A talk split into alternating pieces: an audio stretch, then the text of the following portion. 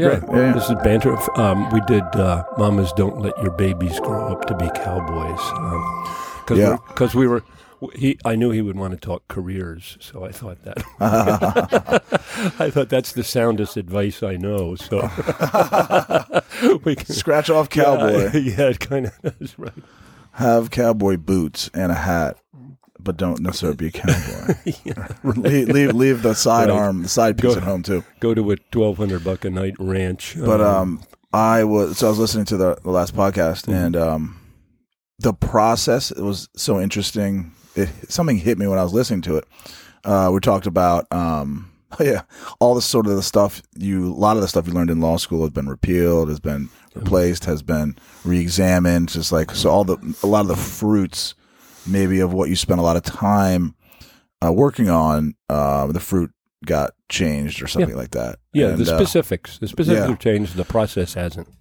then then we're like, you know what the the real thing behind it is like it's the it's the process of uh, of applying yourself to whoever it might be is what will stick with you forever. Right. And then we're talked about like the elliptical, how you don't really move anywhere, or I talked about my runs. Yeah. And then I saw you ran you run a bunch of marathons. It's like and you kind of arrived back at the start. And then I start then I panned out and I was like, man, when they say like from dust to ash to ash, dust to dust, or from dust you were kind of like formed and then back to it you'll return.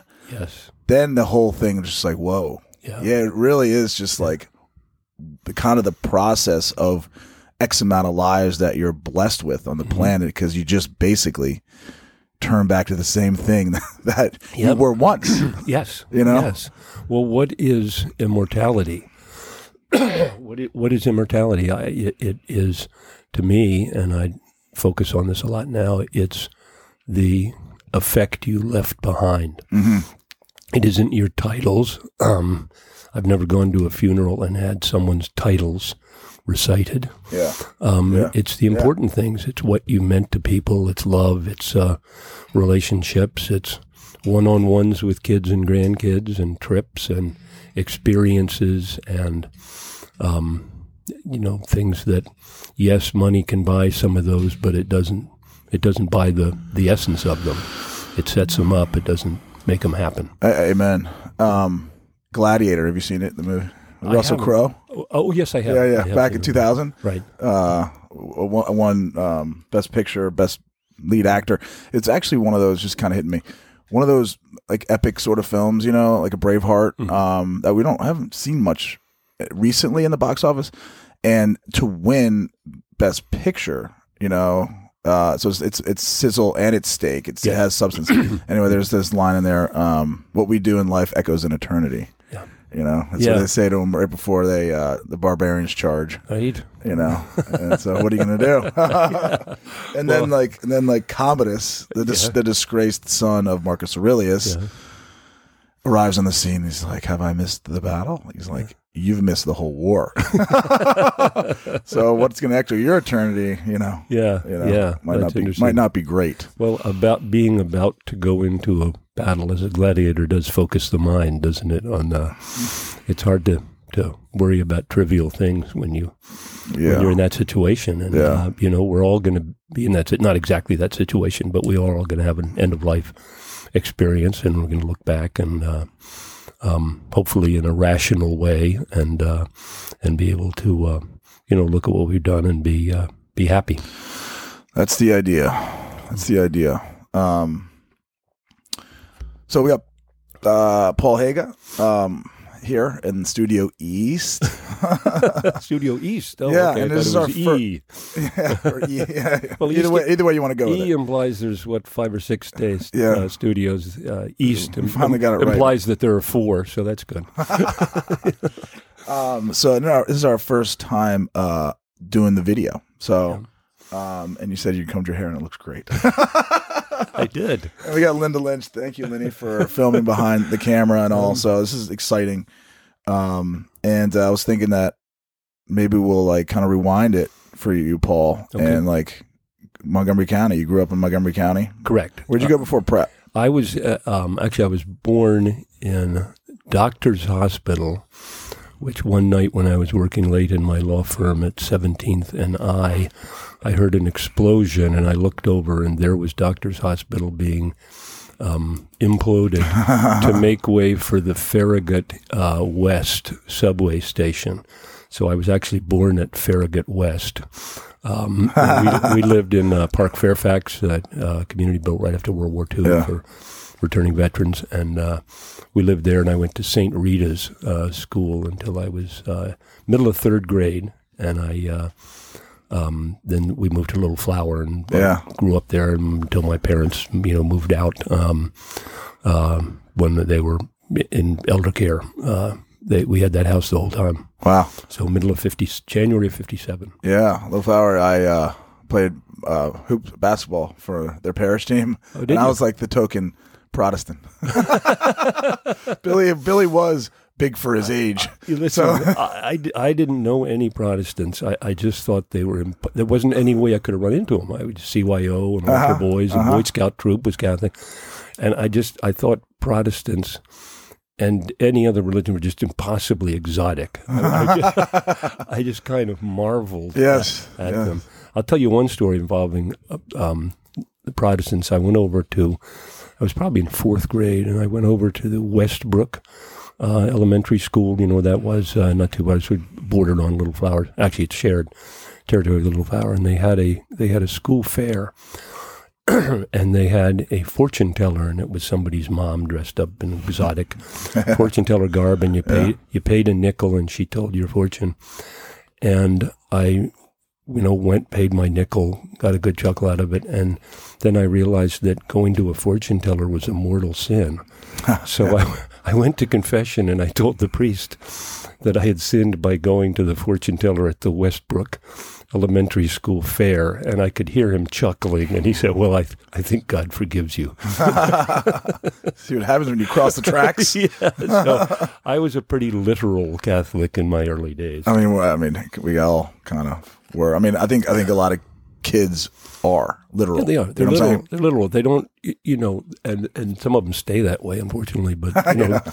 the uh, the Bible is heavily metaphoric and not literal. And you can get an awful lot out of it thinking it's metaphoric and not worrying about exactly where the ark landed. Correct. Well, the ark landed here in Sussex Shores. Yeah. right. It's our house. Talk about your house. I love your house. Right. I love your. You. Would you say that your house is, I mean, there are there California esque sort of designs to them. It's it's the Ark and Journey's End. Then we ha- right? well exactly there we have a California design here in our house uh, near Pasadena in L.A outside LA, we it looks like it's in Connecticut. Um, so we have, and, and actually, people have filmed a couple things there that interesting that were supposed to be not in uh, Southern California. So interesting. We uh, we're, we're we're always out of step. Contrarians. We're a little Maybe. bit we're a little bit contrarian, a little out of step. Yeah, yeah. I love I love the designs. Yeah, I love the, the, architecture. Thank um, you. Yeah. So, but you, but you're you're mostly at the Arc now, yes. uh, and and the kids come and use the house across right. the street.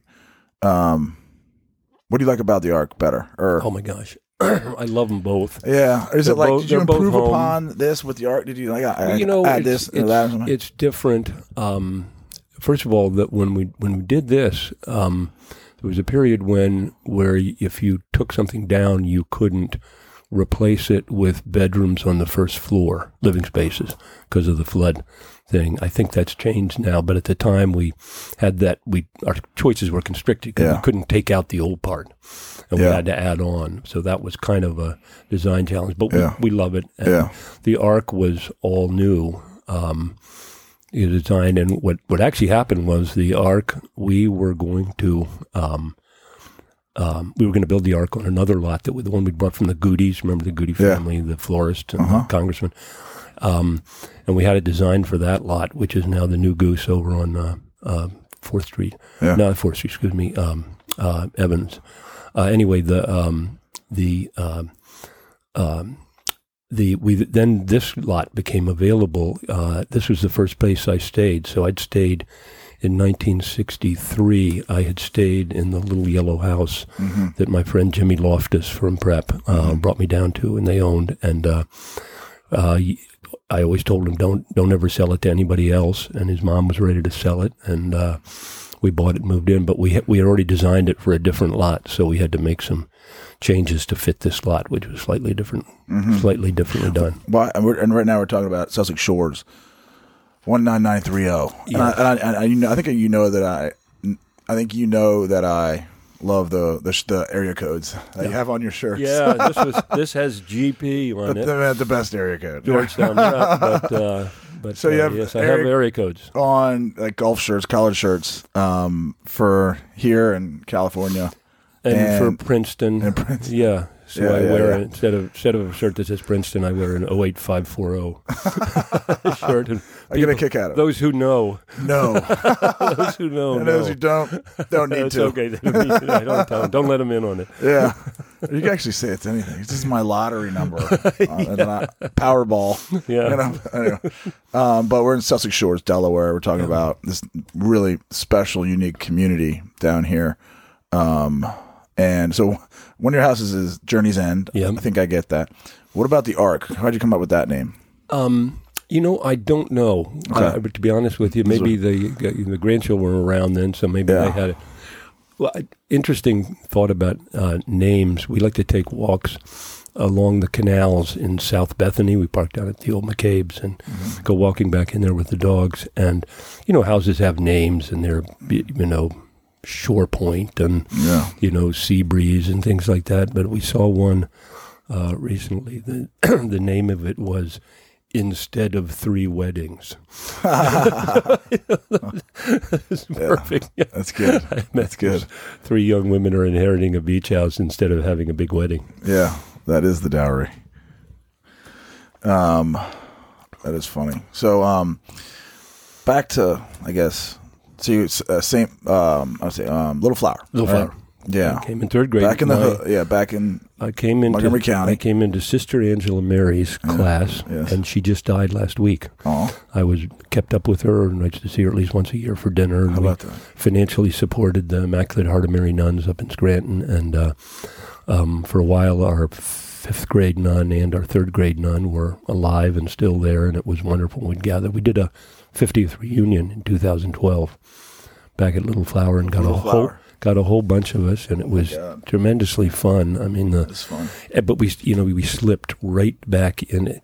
people just got back into whatever you know whatever group in- and whatever whatever Into at that identity time or had. something. Yeah, yeah. and at the dinner people were getting up and asking the nuns if they could go to the bathroom i mean it was really we really, we really went That's funny. we really transported That's funny. but anyway just just lost her and it was quite sad but uh, she was in her mid 90s Life well lived. yeah Um, so Little Flower to Georgetown Prep. Mm-hmm.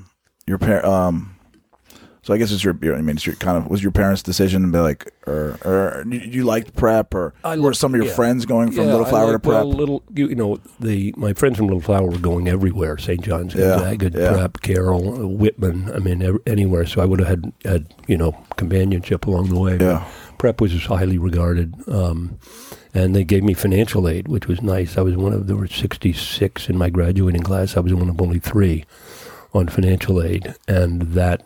Um, was an unbelievable opportunity. I simply couldn't have gone there without the financial aid, and uh, got financial aid at Princeton and Penn, and uh, um, that's one of the things that's motivated me to uh, do a lot of philanthropy, fundraising, and board work for uh, for educational institutions.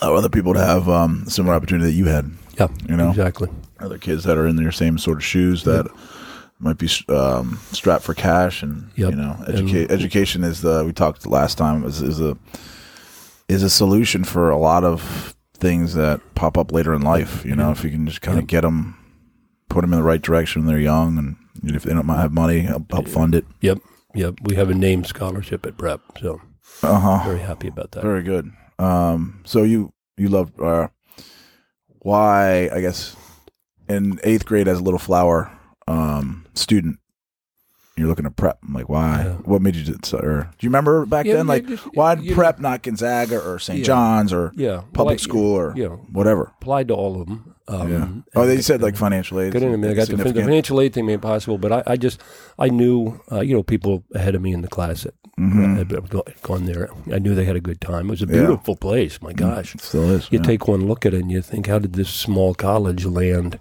right in my neighborhood? You know, and back and back then, uh, I'm not trying to date you, Uh-huh. but like back then, the, the development around everything was a lot less than it is But now. we were out in the woods. yeah, yeah.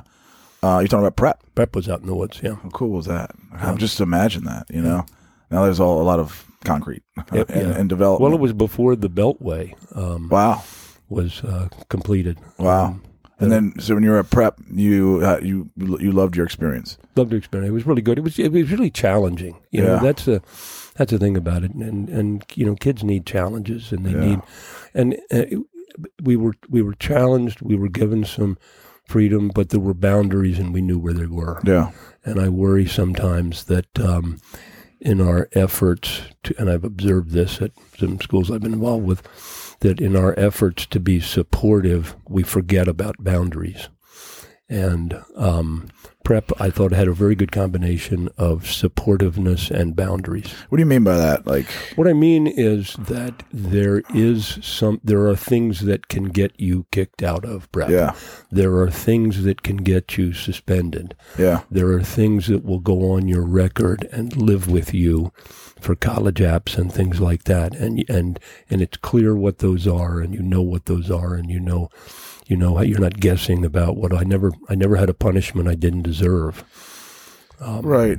And now you say now, now what? Their their Well, boundaries. I don't know. I, More I think? I, no. I think I think prep still has. My sense is prep still has boundaries. I'm thinking of other aspects of society where, um, and and where where kids can grow up, um, with with thinking there aren't boundaries and sometimes proving it by doing something and getting a slap on the wrist at most.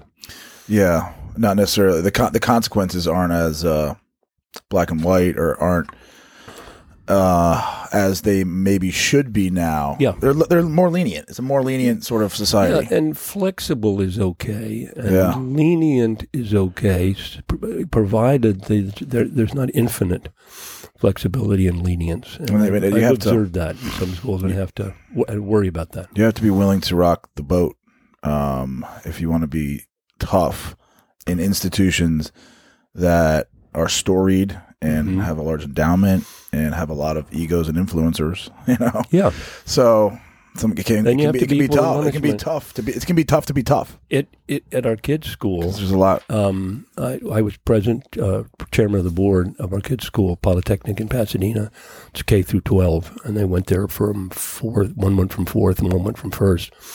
But um, when they were there, they were in high school when I was the board chair, and I just said, you know, you're you're orphan as far as y- y- in your relationship with the school and any discipline, you are orphans. You you are the you are the two kids in this whole school whose parents can't come rushing in and come to their defense and argue about they got caught drinking or something and uh, why they are cheating or whatever and why they shouldn't be uh, tossed out. And, you know, sorry about that, but that's your situation. I can't, as chairman of the board, I can't be seen even have a whiff of throwing my weight around. And so you're on your own. Um, you don't have a parent coming in. So, and I had that, you know, It's not I a- was board chair, I had parents come in and say, my, my poor little kid, you guys Yeah. Needs a second chance. Needs a longer leash. Blah blah Yeah. blah. He didn't mean to do it. That's not who he is inside. Right. Um, I mean, there's the validity to some of that, you know. Yeah. But that's not. I don't think that's a bad approach.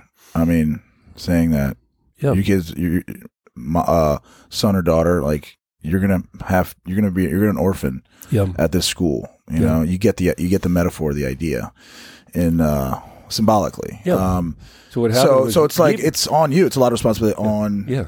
In you as the- in high school, Beep never drank a drop, and um, he had his own car, so he was his nickname was designated driver. Yeah. Yeah. He got- Yeah. So he suffered twice. Yeah, he couldn't come home until everybody was ready to go home to be driven by him. and, he, and he doesn't get to have a buzz either. right, right, right. Um, no, it's it's yeah. But it worked uh, out. Worked out. He's you know. there's a lot of different ways to to do any anything, you know. Um, but I guess Beep just kind of knew or he had some something speak to him inside. That's like alcohol or drinking in high school is not really worth it for me. And maybe what you said about the whole, or the, the you know, it's a lot of responsibility. He's the older of the of the two over blood, um, and he carries like that, you know, there's that responsibility, and, Yeah. Yeah. and that, And- that's education. You know what? They, while it was going on, and even later, neither of neither Beaton nor Blythe ever came to me and said, "Gee, I wish, you know, you hadn't tagged me by being chairman of the board of the school."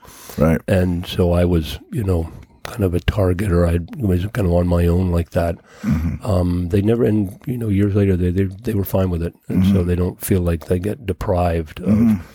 Uh, of Oppor- some of their opportunities, or yeah, expe- life experiences, or yeah. yeah, they're No, they, almost like almost like they, they, they should write you a thank you note or something.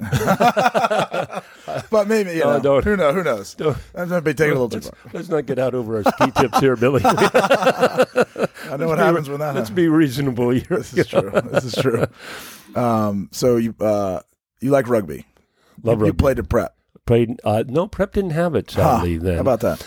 Um, Would you play at I did a lot of. I did play some football and did Yeah. a lot of running. Yeah. Um, and um, but mostly mostly running. Yeah. Uh, and we didn't have cross country. I would have been good at cross country, Yeah. I think. But uh, anyway, got to Princeton and um, walked on to crew, which was a still is largely a walk on sport, and Yeah. uh, loved it for a year. But then uh, the freshman team, uh, then sophomore year, I was too big for the lightweights and too small for the heavyweights, and so I went over to rugby. Um, we had some friends there, and I just blossomed there. I loved it. Um, I was ended up being uh, president of the rugby club, and uh, um, I was uh, captain of my team in Philadelphia for four years uh, when I was in grad school. Penn. Uh, yeah, it wasn't Penn; it was a club team. But Yeah, we played yeah, yeah, yeah. Penn. When you're at Penn, But anyway, it was um, a great experience. Rugby's been fun, and I I've been I got involved. Um, I stayed involved. I'm on the board of the Princeton uh, rugby thing. The the rugby clubhouse is called Haaga House because we donated it, and uh, the um, um, I have been when rugby got sevens got put in the Olympics in 2000. Well, 2012 it got voted in for 2016 yeah, we didn't there was no olympic committee because it wasn't an olympic sport and they didn't have the money. And so a whole bunch a couple hundred of us old guys um, found each other. And uh, we call ourselves the golden eagles and we now uh, um, we've been financially and otherwise supporting i was so sad i couldn't go to tokyo because the um, um, the the I, I knew all the players because we you know followed them and supported them and we gave them internships and funded their internships and stuff. And you know, unlike unlike a, a better financed support, uh, sport, these guys really depended on a handful of donors, and so we became very close to them. yeah. How'd they do? They did well. Both the men and the women did well. They were both sixth, and they were a little disappointed in that because both of them wanted to medal. And they, Yeah. you know, rugby, uh, rugby sevens is a short game, and so Yeah. one or one one or two mistakes uh, can define it. Yeah, But I, I said I wrote a note to a couple of them that I knew, and I said, look, uh, you know, when I was playing, we would have been happy with 60th, not six. You guys, Yeah. you peop, you guys and girls have uh, have brought us up to a, a, a level where we're world competitive. Yeah. Um, so, congratulations. yeah. The uh, they're stewards of a great game, and they've Yep. they've done they've had great stewardship. Um, the, the elite American rugby players, and and uh, rugby's popular. I Popular. I don't know if it's just in our area. You know what I'm saying? Between prep yeah. and then Gonzaga's obviously. You well, know, they're both in the top kinda- 10 uh, nationally every year. Prep and Prepping Gonzaga. Gonzaga. Yeah. And Gonzaga's perennially perennially been high up there, Yeah. upper Yeah. echelon. You Yeah. know, and it's good to see. I get been pretty good too. prep breaking into it. Yeah. Right. It the it rugby started in, well Princeton rugby started in 1931, um, eh, but it was large. It it largely started on the coast because that's where British Navy people would come and start a team, and people would join, and they started doing it. Then the colleges got it, and it's mostly a club sport. The um, women, half the teams in the RB League for women are varsity, the others are clubs. All the men's teams, actually nationally, all the men's teams are club, not varsity. And it was a, that was a great experience too because we ran the the um, we ran the program. We had to, I had to, uh, as club president, I had to call and make sure refs showed up for the games and um, get that an ambulance was there if we needed it, and we you know all the uh, all the financing and the shirts. We had to wash the. Uh, Clothes. We didn't have, you know. Was, we were, we were not Wash? What are you talking we about? we're not- well, we um, Smell like combination of would- sweat and beer. well, we, what happened was we would appoint traditionally we would appoint the newest rookie on the team to Yeah. be what was called keeper of the jocks, and he was responsible for washing all the uniforms. Uh-huh. And being a rookie, often and a freshman, often they were out to lunch, frankly, Uh-huh. and irresponsible seventeen-year-old kids. And uh, so sometimes we'd come to the next game and he'd pull them out of the duffel bag, and they hadn't been washed since the last game. Yeah. the last game had been muddy. Yeah. So there was Yeah. some. There I was- mean, so You look tough like that. we were a guy. Yeah, we looked. We looked. we- we coming out a double header or something. Well, we smelled tough, and you know, you bind down in the scrum, and your your head's right in somebody's armpit, and Yeah. uh, so. We could, you don't want to be smelling Clorox. right, you right. don't want them to be smelling Clorox. But it was a great experience for us. I remember one. Uh, um, my my roommate was the captain. I was the president, and we um, we had to throw a guy off the team who was a good friend, a really good player, but he spit on a ref, and we we tossed him off the team right on the spot. Now you know that's not an experience. Uh, a that's a leadership experience that a kid playing a varsity sport doesn't have. Somebody else does that.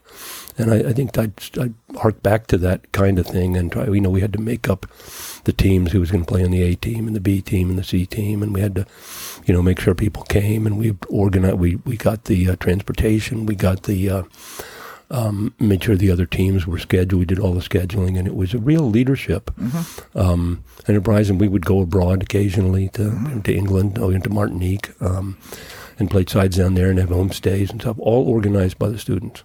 Soup to nuts. Soup to nuts. That's cool. I mean, that's that's a learning experience. That, as you said, you don't get it on a, on a varsity team when you Yeah. have Yeah, you get a lot of other administrators. You have adult, you have adults and stuff like Yeah. that. Um, you get their other experience, but if you want, I don't know. Like you talked, we talked last time about how you were. You were um, a lawyer. You were like lead counsel. We represent these different companies Yep. at Dechert, and you're like, I kind of want to be more than just the the lawyer that's brought into the room to like you know say this or that. I kind of want. to- I'm taking my, my words out of your. Yeah. mouth. I kind of want to do more with like marketing and just from Yep. top to bottom sort of stuff. Right. And uh, be involved and be able to say more things. yeah, yeah, Yeah, yeah. Not, not just the, the legal perspective. and you that- know, you know, the legal stuff wasn't the legal stuff wasn't easy, um, and it it never got routine. It, it stayed challenging. But Yeah. it was it was more narrowly focused, and, and lawyers. And I talked to a lot. I talked to a lot of kids, as you might imagine, that are thinking about law school. yeah, and I would just say, you know, it it there's really a lot of focus on spotting issues and identifying risks and protecting against the downside. That's your role on the team. Mm-hmm. Your defense. Mm-hmm. You're not offense. You're not going to score points by having great ideas yeah, to move the enterprise forward. That's that's the marketing people role, the product development, the others. And you have to understand that. Not that you, you can't have ideas, you can't be creative, you can't participate. And of course, there's a lot of creativity in getting the legal stuff right, drafting documents and things like that. But it, it, it, it is it's definitely more more of a downside risk aversion focus. And if that's okay with you, uh, then fine. If it's if it's not, then um, you you might want to think about other avenues. Um, for me, the, the avenues was to, you know, practice law for gosh, twelve years, and then even practice it in in house at the uh, mutual fund company. But then kind of veer off a little bit, and now at the end of my life, I, uh, you know, I I can I can talk meaningfully to with the lawyers, but I'm not not doing exactly what they're doing. correct. And uh, yeah, you probably like it better now. I mean, I mean, you probably liked it at the time. Yeah, every every every the season. Yeah. What's the song? Everything for a season. season, turn, yeah. turn, turn. you know? Ecclesiastes. Yeah, exactly. to exactly. get back to Catholicism. Correct, correct. Um, so you I didn't realize you went Catholic. I would have con- tried to convert you. I'm, Um, I converted. did you? I did. Yeah. Oh, good. Okay, Uh, good. I saved me the trouble. Chris Abel was instrumental in that. Great. Um, just being at Mater Dei and Yeah. being around strong Catholics, role Yeah. models and stuff. And Good. and uh, Lynn and I were raised. We're raised um, Methodist. I mean, we're, we're, we're baptized Methodist. Mhm. Um, but uh, I was just looking for me personally at Mater Dei that got in that got in my veins and stuff like that. good. and still still is there. But um, so MBA. Did you like getting your MBA at, at Penn? I did. Um, I it, what, the way it worked, and they had just started these a year. But I was trying to decide between going to business school and going to law school. Yeah. And then when I found out you could do both, I said, "Wonderful! It'll keep me off the streets another year." And it was a four-year program. You first did strict first-year law school, then strict first-year business school, and then the last two years you were enrolled in the law school and paid tuition there, but took courses over in Wharton, uh, in the business school.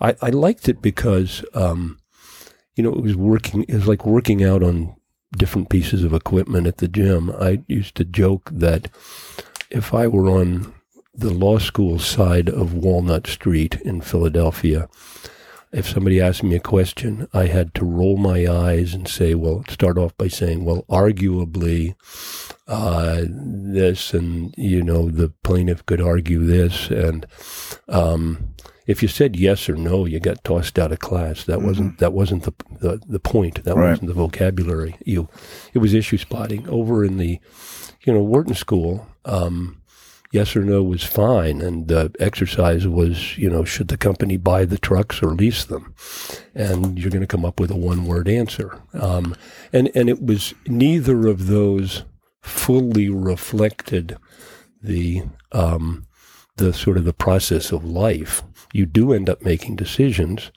but you also probably analyze them a little longer, and there, there's more gray area than the business school reflects, and there's more black and white at the end of the process than the law school reflects. In the law school, it's just did you spot all the issues, and the your ultimate outcome, your ultimate decision, do it or don't do it, is much less important.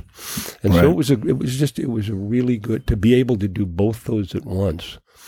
Uh, it literally in the in the bless you to do both those at once in the same day was uh, was good exercise. it's it's great. It's uh, it hits all the the necessary maybe spots, you know, Yeah. of the brain. You know, Yeah. jurisprudence uh, always from rings of philosophy, and I think that's where the the basis of a lot of it comes from. You know, the Greeks and stuff like that, and they're and the philosophy is all about you know n- not necessarily having a definitive answer, not having an absolute. Right. You know.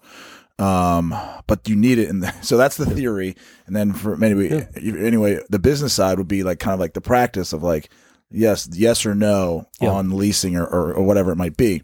yeah, Um, but as you said, you know, there's a, there's, there's a yin to the yang, Yep. but to get those concurrently, I would think helps round out the brain. You, you need them both, and the farther along you get in your career, the more of both you need. Mm-hmm. And you know, sometimes you know people get uh, people get stuck in one or the other more than they should. The lawyers can never make a decision. Sometimes some lawyers who never make a Mm-hmm. Yeah. decision, they can just keep spotting issues, and they they actually look pained when someone says, "Okay, should we do it or not do it?" Mm-hmm. Um, and some business people, you know, move fast and break things, um, are you know a little little too quick to Yeah. to run through the gauntlet of lawyers who more- might it's more who might- who might have some real some real uh, important input, Yeah. but they're kind of th- looking at the how how can we get this not through legal but around legal Yeah. or past legal. Right. Right. Right. Right. Right. Um, And so you know having having experienced both of those early on was a was a really good uh, I think good mental training and is you me. UPenn, where is you, is UPenn Scranton? No, no it's in Philadelphia. it's in Philadelphia. It's in Okay. Philly. So West, West Philadelphia is across the Schuylkill from uh, downtown. do you like the Philadelphia cheesesteaks? Oh my God, love it. Well, I, They're so good. I tell everybody that um, you know I was out on the West Coast and I was right in peak of my career. Kids are in school, Yeah. Busy as could be, and the dean of Penn Law School came out and asked me to to join the board. And I said, oh, I, I just I can't possibly do that. I don't have time. And he said, well, you know, you'll be forced to come to Philly four times a year. And I said, done, sold. and then I asked him which were the good cheesesteak Oh, places God. now. And there I was. So I've been on the board. I just just retired from it, but on the board for something like 24 years. Yeah, And that's that's a lot of cheesesteaks. it's a lot of cheesesteaks. You like the cheese whiz, or do you like provolone, or what do you like? I like provolone. Yeah, But uh, yeah. I don't like Swiss. I don't know if you remember. I've never, when, uh, never done it Swiss. Well, no one's ever done it, but um, John Kerry, when he was running for president, was in Philadelphia, and no one had briefed him that he wanted either provolone or whiz, and preferably whiz. and they said, "What kind of cheese do you want?" And he said, "Swiss," and the place fell silent. so, wow, Well, faux pas. that was as big a faux pas as I uh, mean- as the windsurfing yeah. was, in just saying, "Okay, you're not one of us. You're elite." Yes. It's like that's uh, more revealing than any debate. Oh, absolutely. yeah, the it speaks to the real, the real people. This is the real. This is the real me. Yeah, yeah, yeah.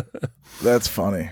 Yeah, I like um, I like the cheese whiz. I like I like them both. Yeah, know what I'm saying, Down- uh, what do you think about Surf's Up down here? Do you like oh, I Surf's Up? it. Yeah, love it. It's a great cheesesteak. Love it. I love it. Yeah. Man. Now that my metabolism has slowed, I uh, I uh, limit myself. I I, Yeah. I ration myself on Surf's up cheesesteaks, but I, mean, love them. Moder- moderation, you know. Yeah. Everything in moderation. Well, it makes them moderation. special. If I had a cheesesteak every day, it wouldn't be. That's kind of like living in California. The weather's we're always at- perfect. Billy and I are having lunch after this uh, for you listeners, and I think we've just talked ourselves into our menu selection. This podcast might get a little bit shorter. yeah, right. yeah. Um. So uh, Philly, you like you like the town. Oh God, I love it. I love it. Brotherly love. You know, if you if you meet someone from Philly and you say where you're from, they answer their neighborhood, not Philadelphia. Mm-hmm. And it's just it's a city of neighborhoods. The neighborhoods are all interesting. Um, Architecture is interesting. It's affordable. Um, people love it. Uh, one of the things that interested in me that oh, I knew people, of course, I knew lots of guys from Philadelphia at uh, at Princeton, and they all wanted to go back. And you don't, you know, the, the Cincinnati guys didn't necessarily pine to return home. The Cleveland guys didn't pine to return home. All the Philly guys wanted to go back Yeah. more than any other city. Interesting. Interesting. Yeah. Um, it's got that Rocky statue. I remember one time I was in, I was in Philadelphia for a wedding. A good friend of mine, Roger Garfield, and um, one uh, after after the wedding, I was like, I need to go for a run, maybe for obvious reasons. Um, and I was like running. I'm like, where where are the Rocky steps? Where are the Huh? Rocky steps? And I don't know. I, I ran to o- your point, yeah. to your point. Yeah. Like everyone was, you know, super friendly. Be like, just keep going down there. Take Yeah, yeah. take a right to a block. But too bad, like I'm not really good with directions. I need more maps like you had. Yeah. I'm a Well, product Philly, of is, generation. you know, Philly but- was laid out by like Boston by where the cows walk down to the river to drink. yeah, That's where the streets are. They're not. They're not a grid. Little, they're a little Yeah. bit more of a grid now, but there's a lot of diagonals. So, I I appreciate that. And of course, the river cuts, Schuylkill Yeah. cuts through. So, uh, yeah, yeah, that. But yeah, I ran up the Rocky Steps hundreds of times. I love those. It's yeah.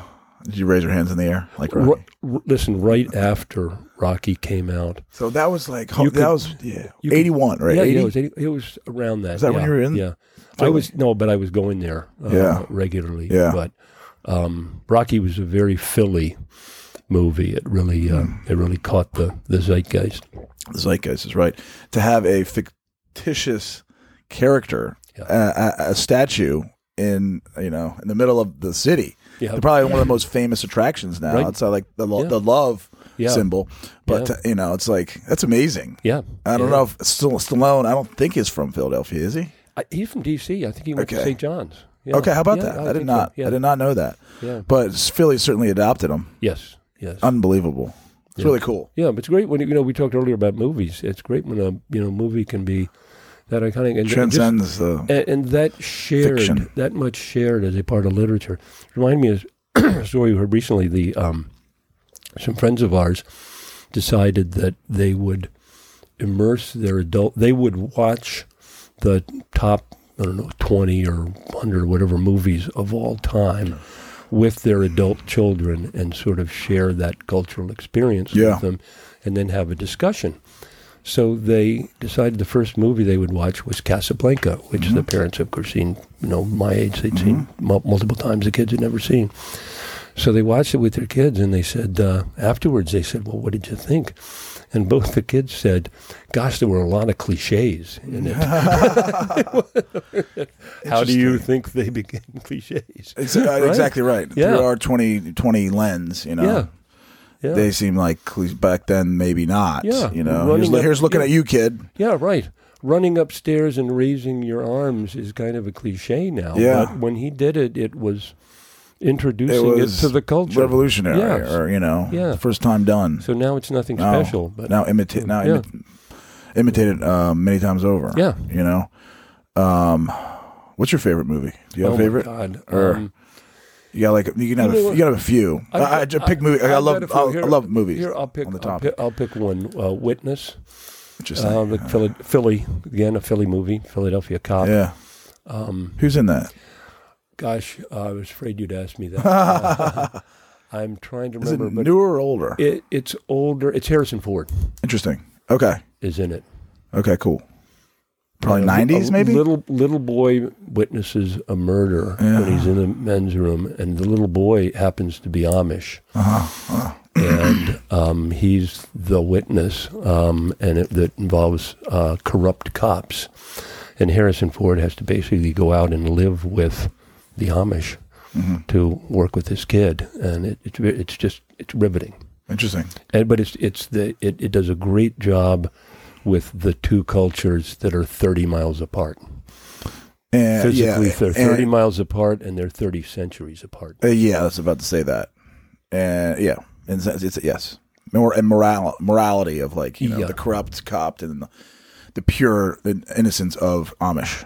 I would think. Yeah, and it but it's it luckily it's not um it's not in your it, it's in your face as it sounds like that. Yeah. But you're right. There's No, a- and there's a lot of courage with this little boy, of course, and uh, and of course Harrison Ford is heroic. He's a great. He's a What great. one. What else? I mean, I was about to say Harrison Ford's not the corrupt cop. Yeah, you wrote. you, you just don't write those lines. Golden for, boy. he was not the corrupt cop. Uh, you don't yeah. write those lines for Harrison Ford. Yeah, exactly. Um, so Philly, um, so at Princeton. Um, you're still involved with Princeton, right? Oh yeah, I'm you're on still the, on, board. on, I'm on the, you're on the board. You're on the board. I'm the, the, chair. tru- the trust. I'm on the chair. I'm the Trustees, chair. I'm the- yeah, I'm at board of trustees. I'm chairman of the grounds and buildings committee, and have been. I'm, this is. I'm entering my la- ninth and last year. Um, Right. eighth, eighth and last year. Excuse me, uh, my eighth and last year, which is going to be sad. But I've been on the board of the rugby foundation, uh, raise money and vend it, and we give the kids a uh, uh, students a uh, budget. We help they develop a budget, and we approve it, and we div- diverse the funds and stuff. So. Uh, we have a role in that, and I've been really involved in it and helping them with helping them deal with the university, et cetera. Help the girl w- women's team become uh, varsity this year, which we're excited about. Do you? Um, so you're at the end of your tenure of your eight, Yeah. eight, eight year. Uh, And we're really Uh, involved. Heather's on the uh, uh, advisory committee for the art museum, and we've been really involved in that. In LA? No, in, uh, Uh, in- Princeton. okay. And Princeton's building a new art museum, and we're involved in that. And I got involved in the design of it because uh, uh, because of being the grounds and buildings chair. So we got a lot of involvements. We'll keep them even when I'm finished the board. Heather's on the board of the seminary, which was part of Princeton until 1812 when the kids were misbehaving and the Prince, the Presbyterians who had founded Princeton said, let's build a- something across the street and start over again. It was sort of, it was an Old Testament solution. we'll just- Scrap it all. We'll, scra- Yeah, we'll yeah. scrap these guys. Let them let them drink beer and drink beer and go to Wall Street. That's We'll- right. We'll have our own. So you um, you love Princeton. Yep. You still love Princeton. Yep. Uh, can you can you pick out like your favorite uh, edu- educational experience?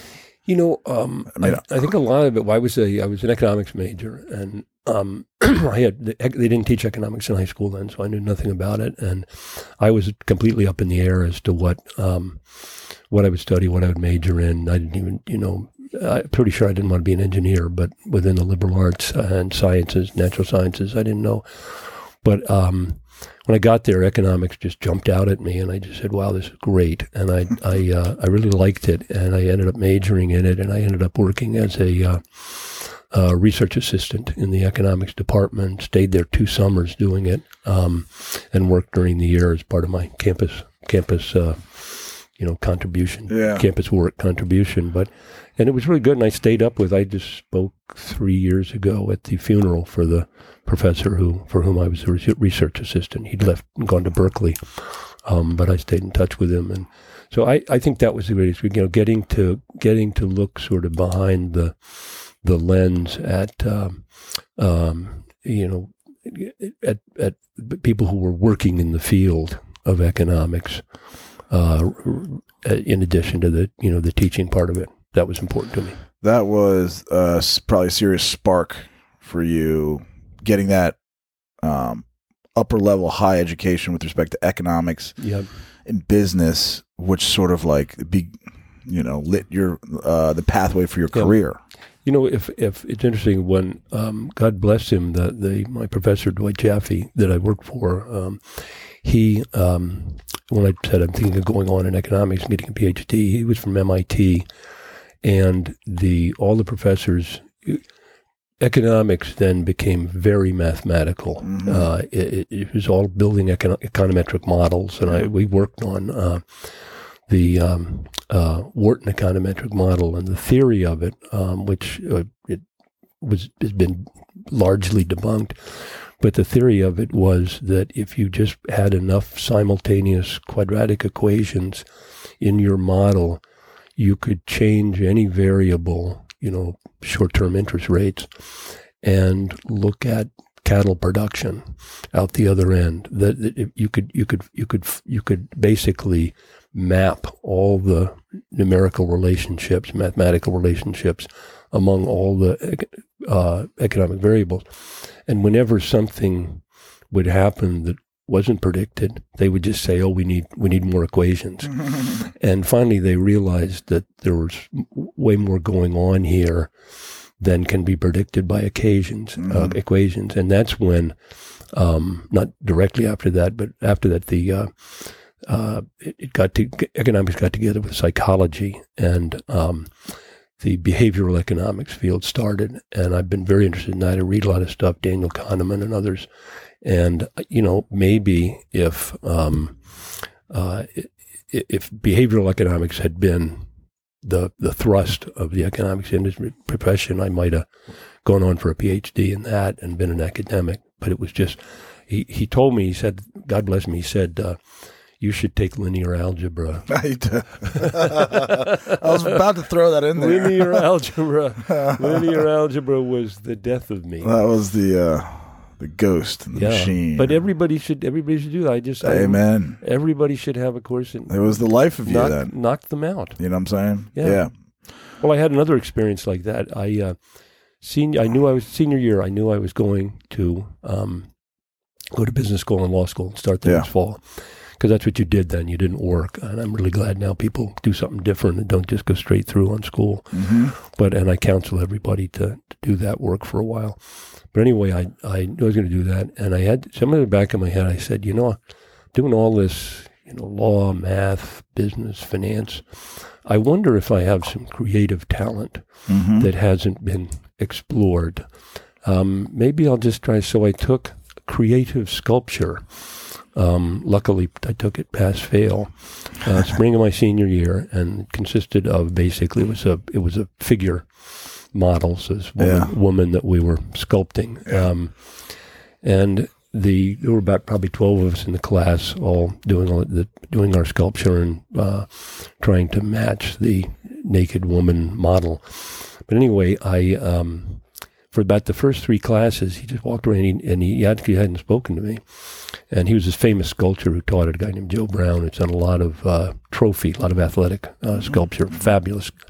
And anyway, he came by, um, and he looked at my sculpture. He looked at the model, looked back at my sculpture, looked back at the model, and then he said, "I can't believe that's what you see." and then he walked off, and that was the end of creative sculpture. I actually, I actually felt good about it because I said, "Well, apparently, I'm not wasting an artistic talent by uh, choosing to go to Yeah. law and business. To know what you're not helps you understand who, Oh, what you are. Yeah, and when you try it, I th- think you know a lot of this is like with uh, with little kids playing instruments. It's kind of the Yeah. same way. For the rest of my life, I've I, I'm sure that based on that three months of experience trying to sculpt, that it's made me even more appreciative of um, sculpture. Yeah. If Uh, try- appreciates yeah. that, that, that, that talent that you don't have. Yeah. Yeah, and you know, kids play instruments, and when they do, and then you know, even if they, they don't do it later, every time they go to a concert, Humbling. they they know what that took. Uh, yep, absolutely.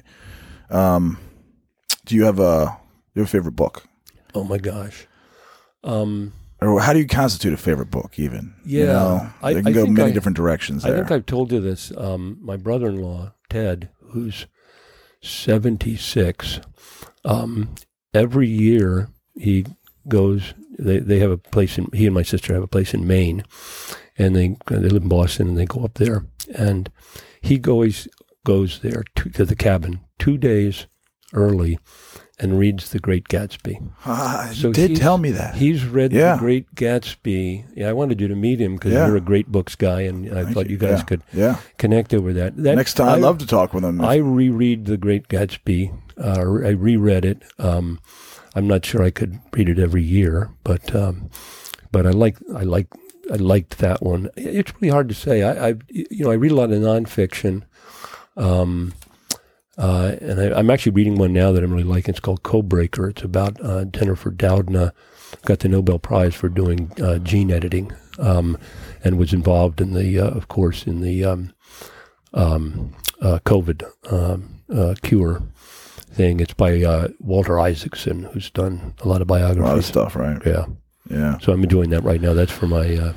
And then there's another one called um, Under a White Sky, and I'm um, blanking on the name. We always read two books uh, every quarter, and uh, that one's about control of nature. And I guess one of my favorite books along the way has been The Control of Nature by John McPhee, M C P H E E, who teaches creative writing at Princeton. And it's literally about you know making the Illinois River flow backwards in Chicago. I think it's uh, Chicago River. Um, and um, all the stuff that's been done down in the Mississippi Delta to control the Mississippi, and some of the knock-on effects uh, of that that are maybe uh, suboptimal would be a kind word um, Huh. to say about them. And you know, when we've controlled nature, sometimes uh, it hasn't been to our uh, to our advantage Yeah. ultimately. Yeah. Right. Right. Right. What was that book called again? About nature. The, the Under a White Sky is the new Uh, one, and Control of Nature. Control of nature. Yeah, Interesting. Yeah. That's it's hard to to dance with Mother Nature and take the lead. Yeah. yeah. Usually, you, can- let her lead, and you, you can just kind of like you can- conform to her. Well, if you Curves. if you deceive yourself by thinking you're taking the lead, because you make something happen, Mother Nature's got a whole bunch of responses that you didn't anticipate. There's a great line. We are all we are all gods, but for our wisdom. Yeah. Yeah. You know. Yeah. Exactly. Um, the Great Gatsby is wonderful. Um, Linda has the book here. Matter of fact, Hey. uh, I could read that. I mean, number one, just on the surface, it's uh, kind of short, which helps to be able to read it in a couple days. Well, it probably But, also uh, helps to be able to good. teach it because the kids will get through it and they, you know, didn't take them three months and they forgot what the first hundred pages were. So, It's a beautiful book. yeah. It's a beautiful book. Have you taught it to? Yeah. Yeah. Yeah, uh, a few times to eighth graders. Huh? Yeah. Um, and uh, yeah, that's a book. I, you know, I, I, so how to win friends and influence people by Dale Carnegie. My dad gave me that a long time ago, and it took me a few years. I'm like, oh, I'll really pick this up, and now I read it every like Christmas, New Year, that sort of like turning over the calendar, starting afresh or new. You know, kind of. Mhm. it's a good refresher as to how to operate generally. I should pick that up. I've never read it. Um, you know, again, I mean, it's it's it's probably a lot of new ideas when he wrote it in the '50s or whatever, and that are cliches now. Yeah. But, but were new ideas when he uh, when he brought them up, and yeah, he's been very influential. So Inf- I, I think you're- infinitely good. Good point. I'll, I'll pick that up. Yeah. There's a little subchapter. It's just titled "Smile." Yeah. There's a lot. You know, Well, we talked in for that. earlier talk about about humor and Yes. about how how injecting humor kind of brings down the tone Yes. in things that could otherwise be divisive. Correct. and is helpful. And you know, when you're in people of various quote ranks in an organization, a little self-deprecating humor coming from the leadership is okay because Yeah. it reminds people that it reminds us that we, you know, we we we the people who've been around a long time and are in the leadership positions may may have more experiences to bear, but we're not necessarily better people or smarter or more capable or wiser. That you know, there's there's some benefit to having having done it for a while, but it doesn't mean that. Uh, It's not absolute. well, it's not absolute, and it doesn't mean that that younger people's more maybe naive or less informed views aren't welcome. So so And true. that's one of the hard things to do is to get um, get people to speak up in the presence of because they don't want to they don't want to seem foolish. Yeah, yeah, and it's a it's a way of leveling the playing field. I think Mhm. um, people of authority not taking their authority all that seriously. Maybe even if it's on the surface, just Yeah. to to Yeah. give out that air, so that you know the lower ranking folks feel comfortable Yeah. to bear their mind or Yeah. their whatever. You know, And, you don't want to overdo self-dep- that. Yeah, Yeah, no. it's a little bit of it. But you- No, yeah, a little goes a long way, but you you got to do it. the- it's the middle. It's the middle ground of, of Yeah. everything in life that you just got to find that sweet spot. Yep. You know, of everything. Yeah. Well, I always tell I tell young people, um, make a mistake. I said the only inexcusable mistake is one from which you didn't learn Mhm. something or Yeah. you hid, um, and the only stupid idea is the one you didn't, Didn't express, say. you Yeah, didn't well, share. yeah. You, you kept it to yourself. wise words. Wise words. Um, this has been good. This is going to be Great. yeah. Um, we got to do another one. So we got more to talk about. Okay. But I've really enjoyed it. This was great. Yeah. We will do another one. Thank you, Paul. But first, we got to go get some cheese steaks. I am uh, no Swiss. no, no Swiss. All the Swiss. I may know. be. I may appear keep elite. the, keep the I Swiss may for appear Reuben. elite, but I'm not John Kerry. Yeah, yeah, yeah. All right. Great. Thank you. Thank you. Pillars of Community is a hyper-local approach to the podcast. Chevy Chase, Bethesda, Kensington, Washington, D.C. A podcast of people who are pillars unto themselves, and because of that, they stand pillars of our community. It begins by being your best self, your best pillar. Then, just like that, magically, whether you know it or not, the community will feel your effect. These p- people are pillars of community.